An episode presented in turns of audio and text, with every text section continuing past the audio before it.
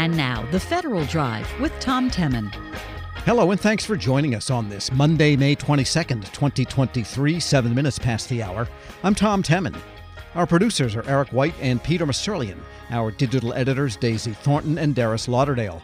Coming up in this hour of the Federal Drive, we hear from Justice Inspector General Michael Horowitz as we launch our special series, The Worst Place to Work in the Federal Government. Plus, the Patent and Trademark Office wants to improve the security of its crown jewels. Those stories much more ahead during this hour of the Federal Drive. But first, before we get to the worst place, we turn to NASA, the perennial best place to work in those rankings from the Partnership for Public Service. NASA senior leaders say it's because they focus on their employees, from the time they interview as applicants to the time they retire.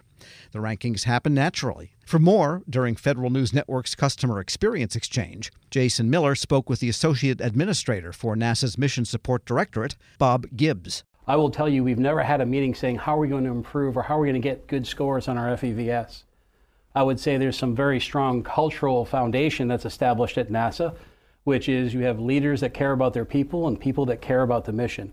I think that sounds very simplistic, but it's been built over decades and decades of an incredibly challenging mission with great people giving their all to try and make some incredible things happen, not only for the nation, but for the world. So it's always an interesting conversation. You know, I have a, I have a good time when I talk with some of our colleagues or some of our friends. And I say, well, you have to go get astronauts first. And after you get some astronauts, you need to, you know, go to the moon and those sorts of things. It's really not that. It's about listening to your employees. It's about caring what they have to say. Um, and it, again, it may sound simplistic, but I think you can go a long ways if you actually listen and you're willing as a leadership team to take action on what you've heard. It sounds like it's a little bit of a, a recipe going on here, right? Leaders yeah. who care about the people, people who care about the mission. All of a sudden, you have success. Do you think about it in that sense, in, in the way we have a little bit of salt, a little bit of baking powder, a little bit of flour, we'll put some water in there, and then the bread rises. Mm. Is, is it in that vein at all that you're thinking about it? Uh, that, uh, what's the recipe for success? I'm not sure, to be honest. Uh, what I would tell you, I think, from my perspective, it's a thing that you live every day. You demonstrate it through your behaviors and through your actions. You know, we are blessed with a great workforce and incredible people trying to do incredible things. But it's not that we sit there and say, okay, I need to mix this a little bit more and that a little bit more. It's again, you know, really understanding what are the things that we need to deliver on the mission, right? Mission first, people always is sort of the short tagline that we use. And I think we live that. One of the things that, when it comes to the, this idea of people, and I heard this just recently, uh, employee engagement equals customer experience, right? Yeah. Better employee engagement, better employee experience. So let's start with that, that, that idea of impl- improving the employee experience. You talk about management listening. You're in the mission director, you're associate administrator. I think uh, mm-hmm. when we first talked several years ago, you were the chief human capital officer. What is it about? How do you listen to your employees? what's and then how do you hear them too? Because there's a difference sometimes. Uh, there's a big difference sometimes. Uh, well, I would start with this. I would start with, you know, if you really want to understand how engaged the workforce of NASA is, and does that really change the public perception or the public's interaction, pretty much talk to anyone from NASA. They will, they will, they will talk to you about our mission, about what we're doing. They'll talk to you about the people at the agency, about how our job is to inspire, to help all, right? We are for the benefit of all science, exploration, all of these great missions that we do for the benefit of all. But if you talk to anyone in NASA, that comes through. It almost goes back to some of the discussions that JFK had at Rice, where he talked about talked to a janitor and he was telling me he was going to the moon and kind of explained how he saw himself you know, I would say draw that forward to today. The Artemis architecture, which is being released shortly, really kind of does the same thing. It sets the framework for the agency so that all of the agency and all of our partners, national and international, can see themselves in that equation. Um, when you're talking about listening to employees, it's having an honest conversation. You have, um, you have to be willing as a leader to say, I don't know. You know, we don't have an answer for that yet but we are going to work on that, and you're going to. I'm accountable to you for answering the questions you have asked. So I think there is a big difference to folks talking and being heard. I think there is a very big difference there. I'm going to tag back to the Artemis yeah. architecture, and I know there's only so much you can say about it, but you, you tag back to the famous John F. Kennedy, President Kennedy's mm. uh, discussion about the janitor, and I've heard the story before about, sure. you know, what do you do? I'm getting us to the moon. Did you have that, lack of a better word, conscious discussion with the Artemis architecture about how to connect it all, or is it again you meant you start off with culture and the culture just leads you to that path without having that. Oh well, what's the connection? What's the connection? What's the connection? Yeah, you know, I have a great, I have a privilege of working for our leadership team, Bill Nelson, Pam Melroy, and Bob Cabana. Not kidding, American heroes, right, and what they have done. And they've been very deliberate about talking about the roadmap for Artemis and those sorts of things. Um, I will tell you for the employees, when we get through this entire process, it will kind of lay out where we're going and how we're going to get there and the role of everyone in the process. Being able to see yourself in mission is an amazing thing, right? I mean, I think it helps reinforce all the things we've already talked about the engagement of the workforce, you know, leaders that care about their people, all of those things. Um, I think it's a little un- inescapable that at NASA we have an incredibly challenging mission. We have technology that's unforgiving, we have science that is on the cutting edge. To do that, we need the best from our entire workforce. The architecture helps bring people into that but also an environment where people can be themselves, right? They can bring their authentic self to work every single day. Um, we talk about diversity, equity, inclusion, and access, and all of those things.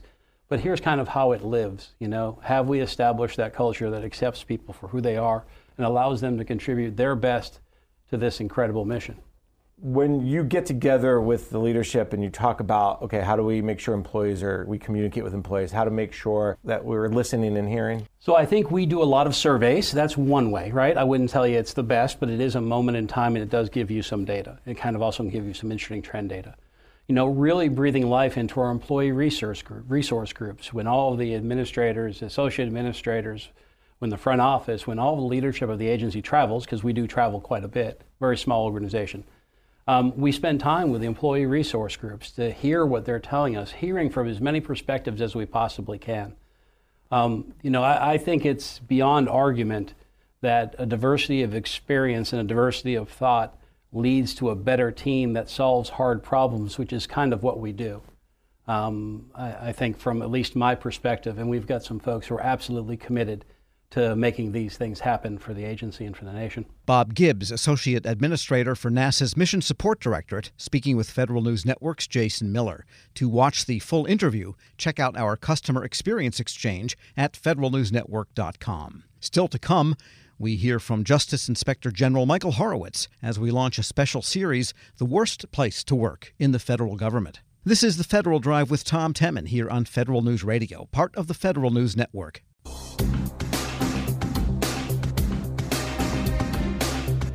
Welcome back to the Federal Drive with Tom Temin here on Federal News Network. This morning, we launch a week long series, The Worst Place to Work in the Federal Government. Having best places to work means some employees endure the worst places. And the worst of all, according to the rankings for 2022 compiled by the Partnership for Public Service, is the Bureau of Prisons, a component of the Justice Department. Its overall index of 35, compared to 55 for the Justice Department itself, is the lowest of any agency and it dropped a statistically significant five points from the year earlier. We start our series with an overview of the BOP's workforce challenges with the Inspector General of the Justice Department, Michael Horowitz. Mr. Horowitz, good to have you in. It's great to be here again, Tom. And just review some of the work in recent years you've done on Bureau of Prisons generally. So, we've done a series of reports about the Federal Bureau of Prisons about challenges they have with their infrastructure and maintaining their infrastructure. There are a lot of aging prisons across the country. We're talking about federal prisons now. Um, we've done a number of reports about cameras in the BOP and the importance of effective cameras um, to prevent. Uh, contraband from coming into the prisons, to prevent staff on inmate abuse, to prevent inmate on staff abuse, inmate on inmate abuse, um, because when cameras aren't there, problems arise. Contraband, big problem in the prisons, and try how to keep the contraband from coming in. Just a, a few of them. And they all, in some ways, can impinge on the workforce because if the infrastructure is crumbling, that means the workplace is crumbling, not just for the inmates, but for the people that have to go there every day. That's exactly right. I mean, whether you're staff or inmates, you want to go to a building that doesn't have holes in the roof, for example, or crumbling walls, or uh, bad uh, infrastructure just generally, um, gyms, gym floors uh, broken, other things that are problematic. Just w- one thing after another. People want to work in a place that's a safe place to work. And a lot of the issues come back to the staffing shortages, which is a management, I guess, shortcoming in being able to fill the positions that they're budgeted for and authorized by Congress for.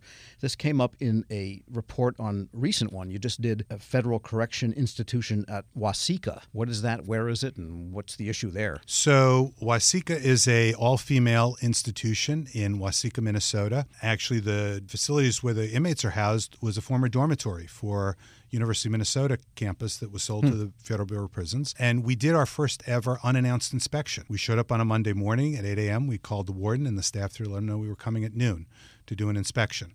Um, and we spent the week looking at the facility. We looked at uh, we chose a female institution, all female institution, because we have a huge problem with sexual assaults in prison on female inmates. We went to see how the prison was being run. The good news was it was generally well run. The warden was very cooperative, the staff there was cooperative. The problem was the infrastructure, for example.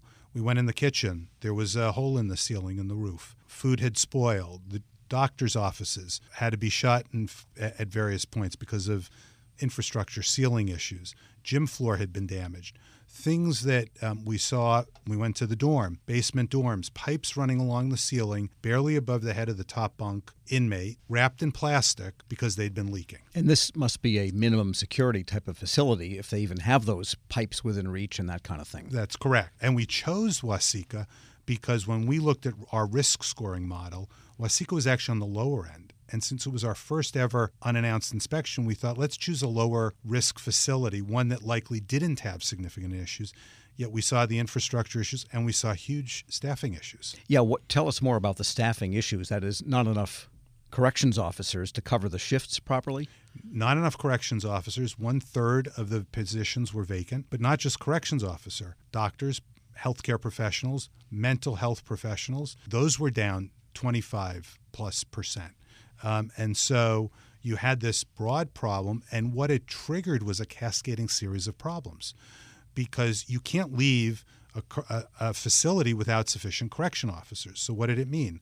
Well, it mean they put they pulled the facility staff and the educational staff off their regular duties to fill the correctional duties.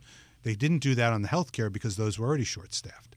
So you ended up with facilities that needed fixing having facility staff doing the other job, the correctional's job, and you had educational staff doing the corrections job. What did we find in the education space? Long wait lists for education and training programs. Which gets back to the statutory requirement on the BOP for providing programs to help reduce recidivism. That's exactly right. The First Step Act, a bipartisan bill passed in the prior administration during the Trump administration, was all about training and and fighting recidivism and helping get inmates out of jail early through the right training. There were long wait lists, and we weren't confident that people were getting the kind of training they needed. Wow. And what did the staff tell you? Did you talk to line staff people like the corrections officers and also the teachers and medical staff? We did. And as you might expect, there was a frustration there. People want to do the jobs they were hired to do. Correctional officers want to have fellow correctional officers helping them staff the prison they obviously appreciate the fact that education staff and facility staff come and work with them, but there's a certain recognition that you can't keep doing that, that you have to fill the jobs. And of course, education staff were hired to be educators, not correctional officers, and facility staff were there to fix the prisons.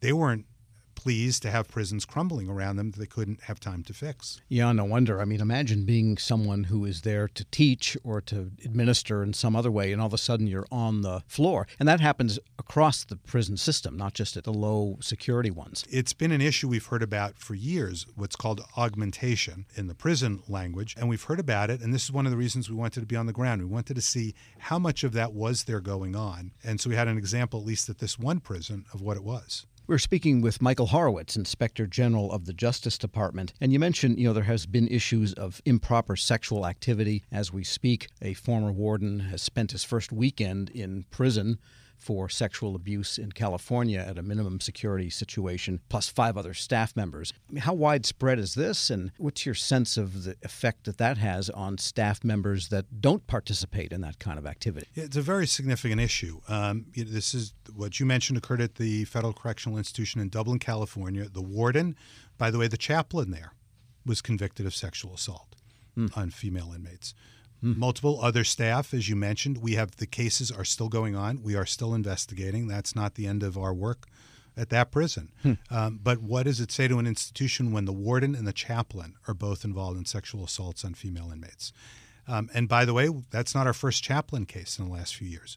We had a chaplain case in the Berlin facility in New Hampshire for contraband smuggling, not sexual assault, but contraband smuggling, which is another problem we've seen. And I think it's fair to say that when you have thousands of honest, hardworking BOP employees who go to work every day wanting to do the job, wanting to make sure that they are not only making the facility safe and secure, but for many of them, helping inmates rehabilitate. Right? That's the purpose that we want as well, not just punishment, but rehabilitation.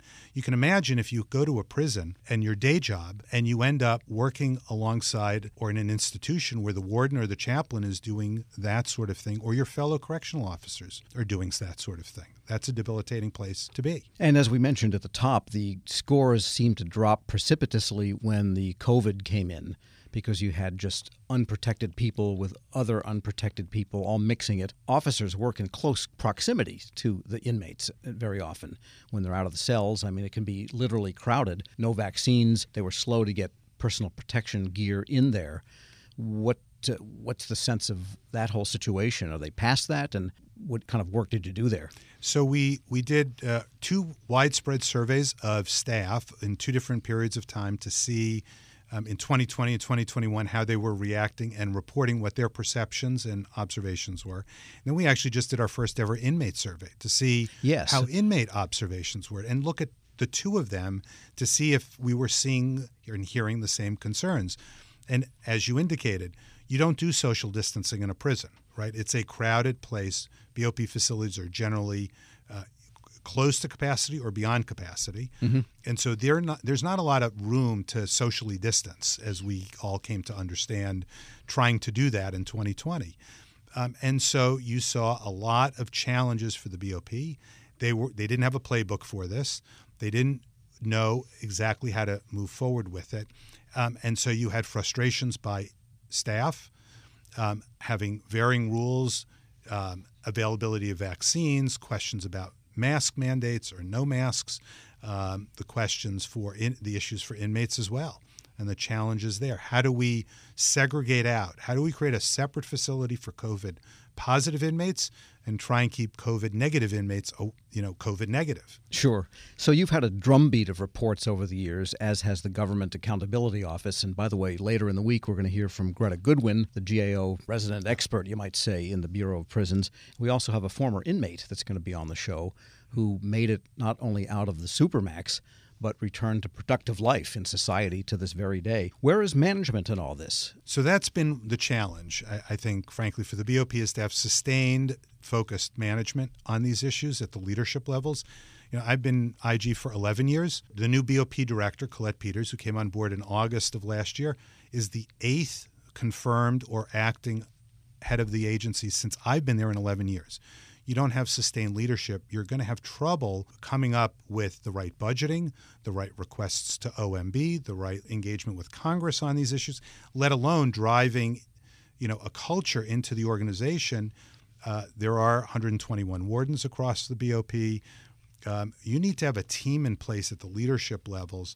I mean, having a constant churn at the very top makes it very challenging. But what we've seen historically is a lack of a systematic approach to thinking about what kind of staffing do we need BOP wide? What kind of infrastructure money do we need? Our infrastructure report showed that BOP was asking for a tiny fraction of what it actually needed, even though it knew what it needed. We see staffing shortages in the healthcare area mental health issues. The problem here is if you don't have the right staffing for mental health, inmates don't get better on their own. They probably get worse, which mm-hmm. just drives costs up. You don't fix facilities. Anybody who owns a house knows if you let a house continue to rot and be damaged, it doesn't fix itself, right? It gets worse, mold comes, other things happen. Should the Bureau of Prisons Directorate be a term appointment? Well, it's certainly something that's worth considering because having this change every couple of years isn't working there's there's really no ability to have sustained leadership if every time uh, there's a new administration or something comes up, uh, you end up with a new BOP director. And in the day to day management on the ground, how do you deal with the fact that some prisoners are irredeemable, even though the majority may want to better themselves to get out and stay out? Well, you know, you have this question and this challenge I often talk about, which is um, in the federal prison system, there are very few inmates who will not get out of jail at some point. There are right. very few life sentences in the federal system. Whether you think sentences should be stronger and harsher or more lenient, everybody can agree at some point, inmates are getting out of jail. Everybody should agree that we want inmates to come out of jail reformed to some degree, not made worse, but made better afterwards. And we want to cut down recidivism rates. And that's the challenge. And that's the problem. If you have a disaffected staff there because they're not getting the support they need. They're not getting the staffing they need. They're not seeing inmates get the medical care they need, the mental health treatment they need. That cascades to everybody. I mean, incarceration should be the punishment, but it shouldn't be a sentence to further deterioration of your health and well being mentally, physically. The incarceration itself constitutes the uh, punishment. Right. I mean, it's a dual purpose. It's punishment, but it's very importantly rehabilitation. You want people to become more productive when they come out of jail, not angrier or suffering greater mental health issues because no one treated them. You often think about this. We hear about this every day, unfortunately, terribly now, about people with mental health problems on our streets. Well, when they're in our jail, federal jails, for example, they're in the federal government's custody there's an ability to help and treat them. That's a scenario that should be happening. Michael Horowitz is Inspector General of the Justice Department. Thanks so much for joining me. It's great to be here again, Tom. Thank you. And we'll post this interview along with a link to his latest reports at federalnewsnetwork.com slash Federal Drive, where we'll post the entire series, The Worst Place to Work in the Federal Government. Tomorrow we get the first of several interviews from corrections officers themselves. We'll talk with Shane Fausey, president of Council 33, of the American Federation of Government Employees. Be sure to take the Federal Drive with you. Subscribe wherever you get your podcasts. Still to come, a fresh legislative effort to get federal employees back to the office. But first, the Patent and Trademark Office wants to improve the security of its crown jewels. This is the Federal Drive with Tom Temin here on Federal News Radio, part of the Federal News Network.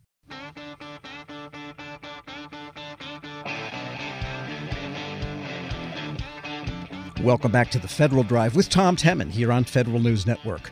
The U.S. Patent and Trademark Office recently expanded a contract to improve the cybersecurity of its main databases and to move the agency to that all important zero trust architecture. Here with the details, the USPTO's Chief Information Officer, Jamie Holcomb. Jamie, good to have you with us. Great to be here, Tom. Thanks for having me. And we also have the President of TrustWave Government Solutions, Bill Rucker. Bill, good to have you. Good morning, Tom. Thanks for having me. All right, let's begin at the beginning here. What is this contract covering? What is it you're trying to protect here from a database standpoint? Jamie? Well, we have some of the country's most guarded secrets, and that's our intellectual property, those novel and unique innovations that our applicants send to us to get patented. And so what we need to do is ensure that when we store this in our databases, that they remain secure and that we have that sacred duty to ensure that nobody else sees them. And so, because of that, we want to increase our security posture. It's always been secure, but with the new threats and the new vulnerabilities out there, when we introduced new applications, we want to ensure that our security is coming up to the new modernized standards as well. We're doing a lot of things out in the cloud too, so we want to ensure that we're scanning our databases and ensuring that all those new hacks and those new attacks are taken care of, monitored, and alerted. And just give us a sense of the extent of the database, how large it is, and what's in there. This is used by patent examiners to look for prior art, that kind of thing? Oh, that's exactly right. In fact, we have nine petabytes addressable online, ready to go for any of our examiners to search for prior art. And that's the term used when you're ensuring that it's unique and novel, that it hasn't been done before any time in history. So it's a really sacred duty. I mean, I can't believe these examiners do that. My hat's off to them for having the ability to search far and wide to ensure that these patents are that unique and novel concept. And so we have the security duty to make sure that we scan and we ensure nobody else is getting to those data elements. And that's what this new contract is doing us. We're trying to get to that zero trust architecture maturing along the five pillars. And one of those huge pillars is data. And the data element is very key. Now, not everything needs to be protected, Tom. What we're trying to do is ensure that we're protecting only what needs to be and that other things, you know, PII, personally identifiable information, as well as BII, which is business identifiable information, we're trying to keep those in a yellow status where what I was just talking about is in our red status. And then we have public information, which is on our green status. So, in essence, I'm trying to create a wedding layer cake with a green foundation base, a yellow center middle, and then a red topping. That's where we need to put our most secure data, and that's where we need to ensure that we're doing all the scanning and ensuring that we take care of all these new attacks. I guess you wouldn't want to smash that cake into the groom's face with all those flavors and colors. And Bill, tell us what are some of the latest technical trends in protecting databases? What's different between now and, say, in the 80s, 90s, and aughts? When people look at protecting systems, especially when it comes to vulnerabilities, and, and really far before zero trust, scanning systems and workstations and servers and things were never really, you know, wasn't a big deal to say that vulnerability scanning was kind of a common practice.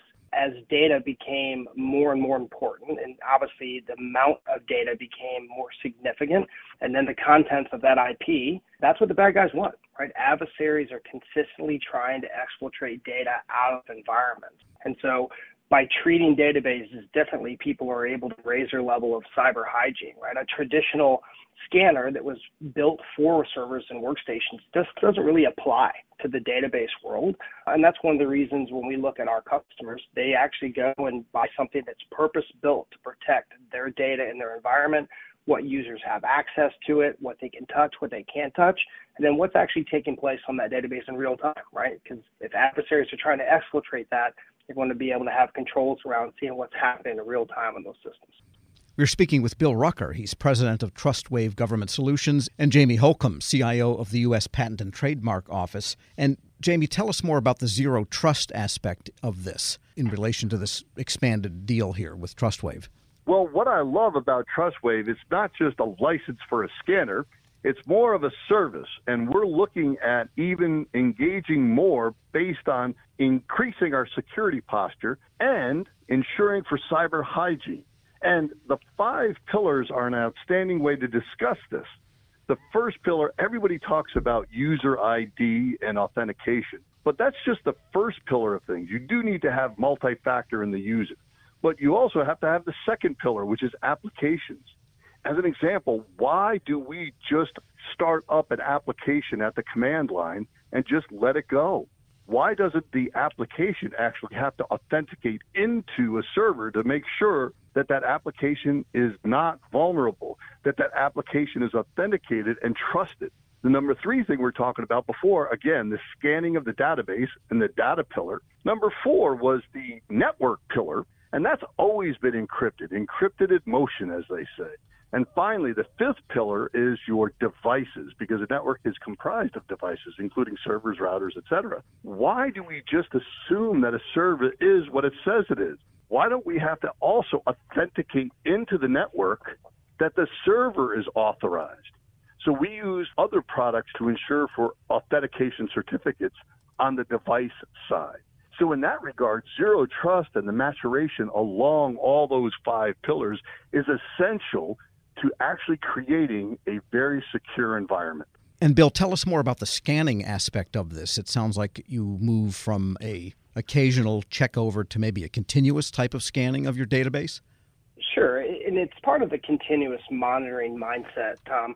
Dovetailing into Jamie's comments on zero trust, we really focus on the user and the data piece, right? And so, from a scanning perspective, we're looking at very deep dive inspection of the database itself, vulnerabilities that could exist in that. You know, if you take a comparison against a traditional scanner that's built for a server as a workstation, in a database they might check five to 600 things. Um, we're just under 6,000 checks of vulnerabilities inherent across different mainstream data stores, and also the ability to actually look at the users and how they're configured in your databases. Do they have the right privileges? Do they have access to sensitive information or high value assets, yet their passwords aren't secure enough, or they're using the same password on multiple high value assets?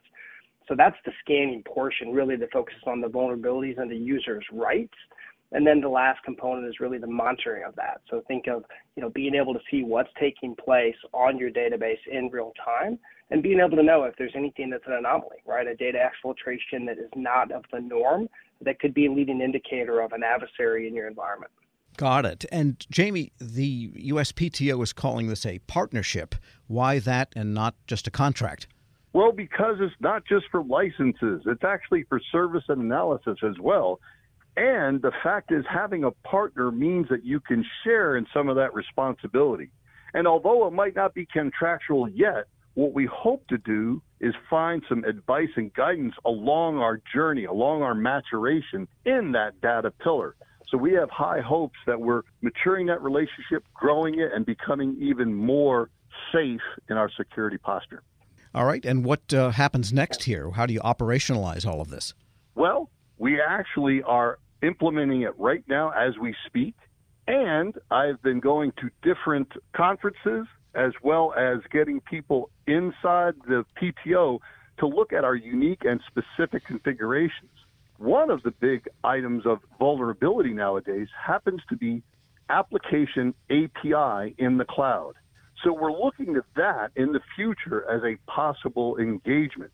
And of course, that will be put out in procurement and it will give everyone an ample opportunity. But why I'm saying it right now is because we're trying to ensure that that maturation matches the current attack surface that has increased tremendously with everybody working remotely in a hybrid environment.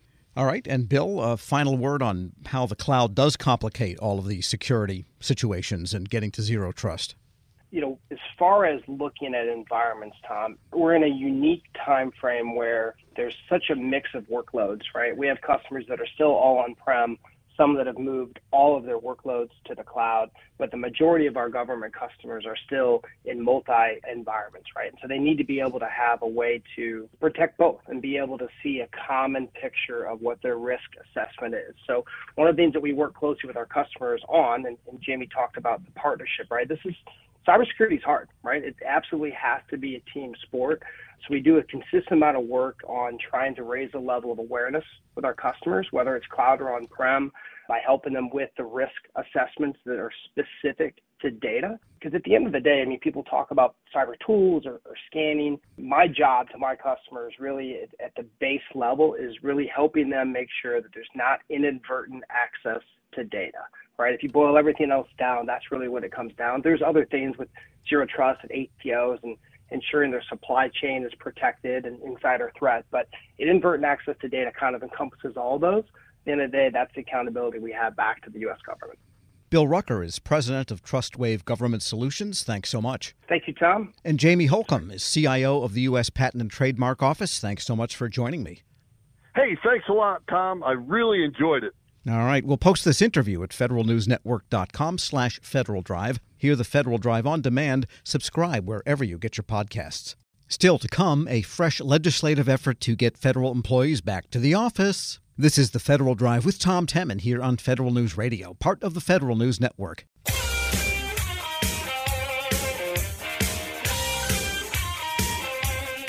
Welcome back to the Federal Drive with Tom Temin here on Federal News Network.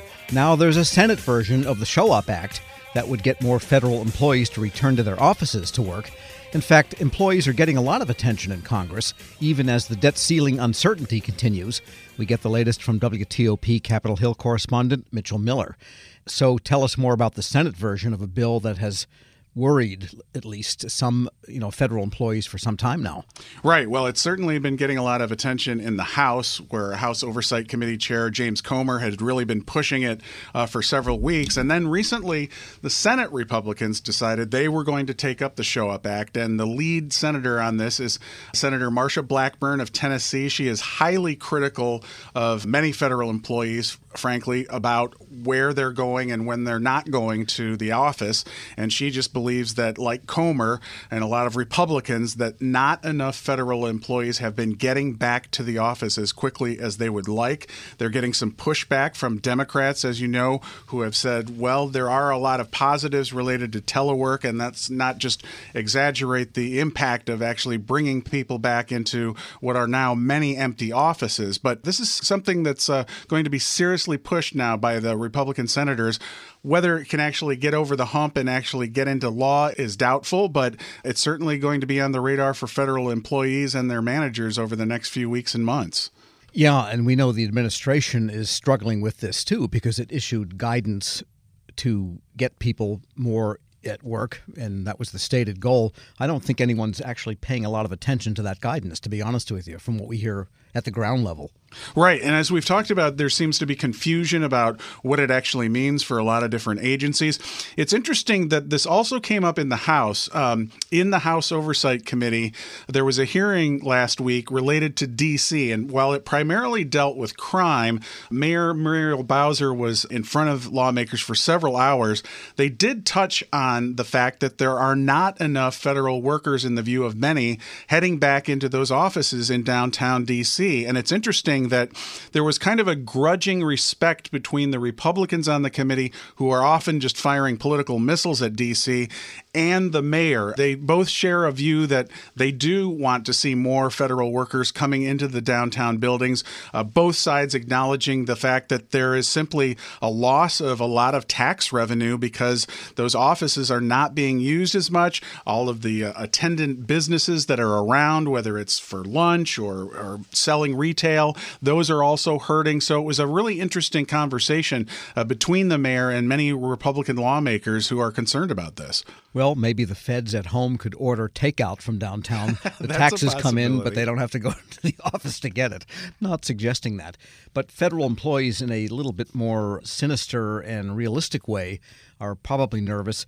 There was the attack on the staff member of Gerry Connolly of Virginia, and this follows on the Paul Pelosi attack and it follows on the attack on one of the staffers for Senator Rand Paul.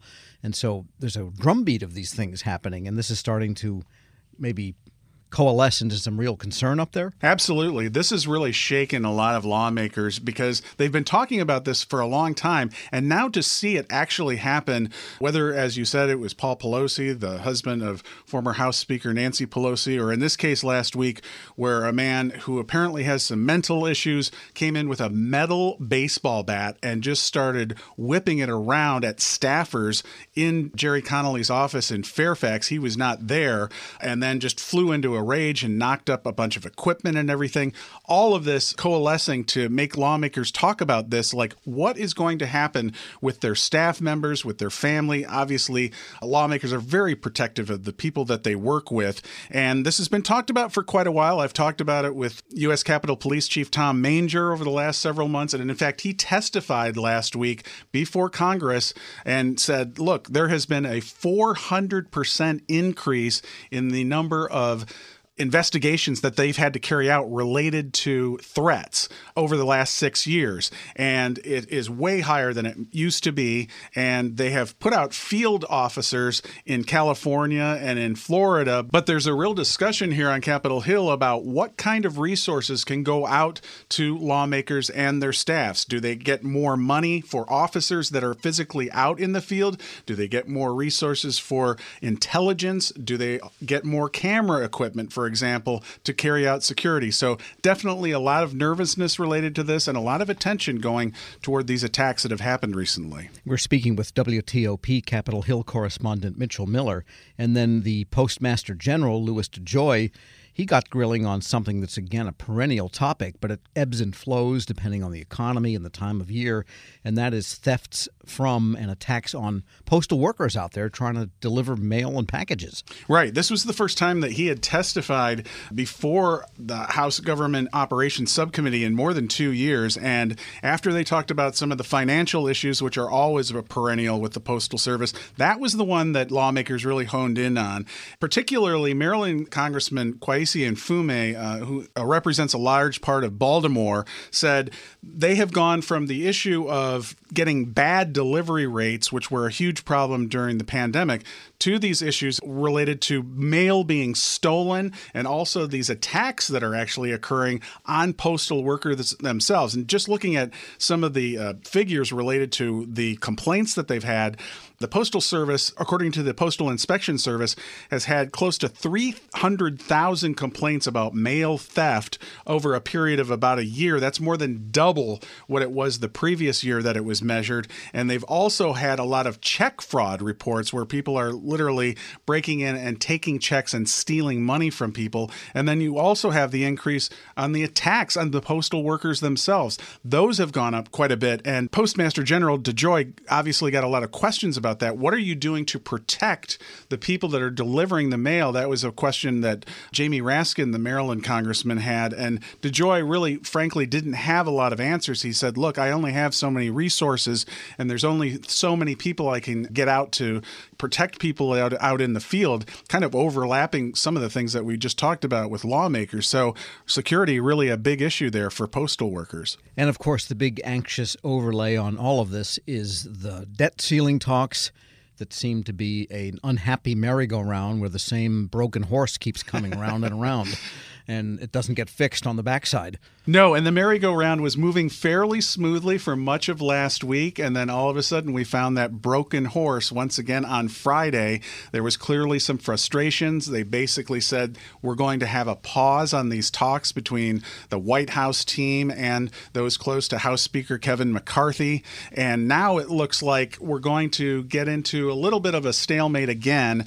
Part of this is because the fringes of both parties are now putting a lot of pressure on the negotiators. On the Republican side, the House Freedom Caucus, the conservatives saying, wait a second, we passed a bill in the House. How come the Senate is doing absolutely nothing with it? They issued a statement late last week, and I think that may have put some pressure on some of the uh, speaker's negotiators to maybe try to stand tall in these uh, negotiations. And then on the flip side, on the Democratic side, you have a lot of progressives who are really uh, concerned about these proposals from the Republicans that would make more requirements for work requirements for Medicaid, for food stamps, welfare programs, and the Republicans are pushing back on that. So while there was a lot of progress last week, it's going to be interesting to see how that carousel starts to grind away and move around again this week. Certainly, they are going to have to have some significant progress this week because, as we both know, the uh, pending debt deadline is potentially as close as June 1st. So that does not leave a lot of time on the calendar for them to do this. Mitchell Miller is Capitol Hill correspondent for WTOP. Thank you for that roundup as always. You bet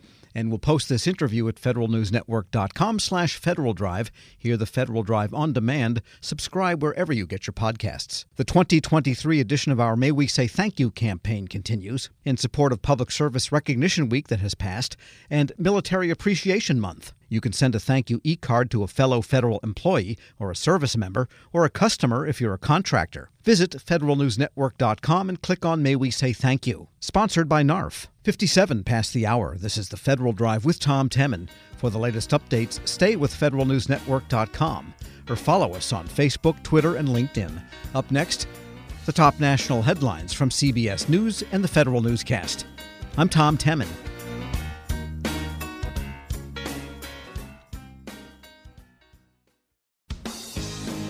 And now, the Federal Drive with Tom Temin. Hello, and thanks for joining us on this Monday, May 22nd, 2023, seven minutes past the hour. I'm Tom Temin. Our producers are Eric White and Peter Musurlian. Our digital editors, Daisy Thornton and Darris Lauderdale. Coming up in this hour of the Federal Drive, we hear from Justice Inspector General Michael Horowitz as we launch our special series, The Worst Place to Work in the Federal Government. Plus, Patent and Trademark Office wants to improve the security of its crown jewels. Those stories and much more ahead during this hour of the Federal Drive. But first, after getting some gradual hiring reforms done, federal chief human capital officers have new plans to improve federal recruitment. The TCO Council established an executive steering committee. Now it's looking to make it easier for agencies to hire multiple candidates from a single job posting. The council reviewed its successes and its plans at a 20th anniversary ceremony. Federal News Network's Drew Friedman has more. Working in tandem with the Office of Personnel Management, Chief Human Capital Officers, or CHCOs, are eyeing long term changes for federal human capital and hiring reforms. Many of those efforts focus on the workforce experts themselves, human resources. Margot Conrad is executive director of the CHCO Council. The CHCO Council has worked together to strengthen federal HR in a number of ways over the years through the creation of HR University in 2011, through the CHCO Academy, by partnering with OPM to close skills gaps, developing career paths for 10 different specialty areas, and launching talent exchange initiatives like the HR Policy Fellowship. And now we are developing the forthcoming HR career growth platform that will support the growth and development of the HR workforce.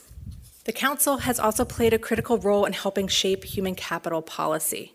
Early last year, we launched the CHCO Council Personnel Policy Office Hours so CHCOs could provide critical early input to OPM on important policy considerations like internship guidance, pathways program regulation updates, and telework or remote work guidance. In an effort to strengthen the role of the CHCO Council as a whole, OPM had some ideas as well. In response to recommendations from the National Academy of Public Administration, OPM recently made two big proposals to Congress to try to reshape federal human capital. Kiran Ahuja is director of OPM. First, we included language clarifying that the council is to be permanently housed at OPM. And this ensures that OPM and CHCOs are closely aligned to create an even stronger federal workforce. Second, we proposed uh, a new rotating vice chair for the council that would be a current CHCO.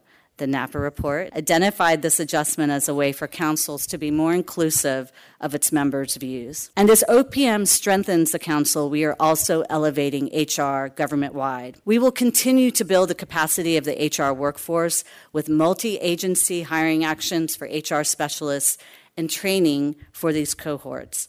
In our FY24 budget, it includes a senior leadership position at OPM dedicated to workforce planning for federal HR practitioners.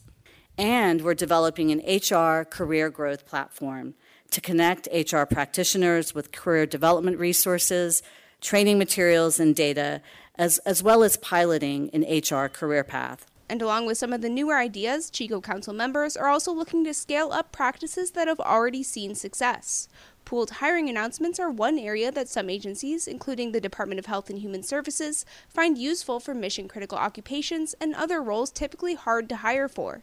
Bob Leavitt is Chief Human Capital Officer at HHS. We all share the priority for hiring and the ability to do so quickly and efficiently, particularly for like shared uh, positions, shared mission critical occupations, whether it's an HR professional, the HR specialist position, or an acquisition IT specialist. There are plenty of shared positions where we all will benefit from working together collaboratively um, in these processes rather than having separate processes consuming additional time unnecessarily. So we get to leverage, for example, working on our side uh, with a recent shared announcement. We work very closely with GSA and other departments. HHS, we work very closely with GSA. What that means is that we get to leverage their subject matter expert brains in particular areas. They get to leverage ours. We get a better product that goes out the door for a solicitation. We get a better hiring pool and we help identify the best candidates from that pool for the department. So shared hiring is is real significant opportunity for us to reduce the time that it takes to hire. Again, particularly for these either these mission critical occupations or highly specialized areas where we really help need to help support one another. An executive steering committee, a committee housed within the CHCO Council and created in 2021, is trying to broaden its role in human capital reform as well. The National Science Foundation's Chief Human Capital Officer, Wonzie Gardner, is a member of that committee. Our biggest goal was to be a sounding board for the OPM director. If we didn't do anything else, we wanted to make sure that she had a group of uh, seasoned HR professionals that they could uh, pressure test different ideas, pressure test different things they were thinking about to make sure it made good sense. There's a, a, a feeling sometimes you can make decisions inside of a tower but you're not actually on the ground doing it, feeling it, implementing it, what does it really make sense? We're at the table now when decisions are made. We advise, we give direction, and we give an impact how it's going to be played out into the, uh, our organizations. While celebrating the 20th anniversary of the CHCO Council, some reflected on the early days of the council as well. Reginald Wells is former Deputy Commissioner of the Social Security Administration's Office of Human Resources and an original member of the CHCO Council. Here's Wells. Some of us came to the um, council not knowing what to expect. Coming together like this, um, some of our missions are quite different from others, and so it was just an exciting time. Uh, we all were um, curious about what this was going to mean collectively, but we were also there representing our respective agencies and the people issues that sometimes varied from agency to agency. It was daunting because I think, um, as has been alluded to, we never get the full body of resources we need to do the job we're expected to do. There was some concern that we would be made to have one size fit all, and we often had those discussions and challenges. We shared a lot of tips on how we were doing things um, there was a tremendous amount of innovation. So, where does the CHCO Council think the federal workforce is going for the next 20 years? Chief Human Capital Officer at the Department of Veterans Affairs and winner of the CHCO of the Year award, Tracy Therit, explained her vision. In 20 years, looking for a government that's more inclusive, where mothers, fathers, children see themselves in what we do because it adds value to their lives and children want to grow up to be the new next director of OPM. They want to be the next Kiran Ahuja. That's their superhero. Uh, they want to be the next CHCO at the Department of Homeland Security. That they really see and understand what the government does and how they can be part of it. We're connecting with communities so that we stay relevant and we stay valued. Drew Friedman, Federal News Network. Check out Drew's story at federalnewsnetwork.com. Still to come, we hear from Justice Department Inspector General Michael Horowitz as we launch a special series, The Worst Place to Work in the Federal Government. This is the Federal Drive with Tom Temin here on Federal News Radio, part of the Federal News Network.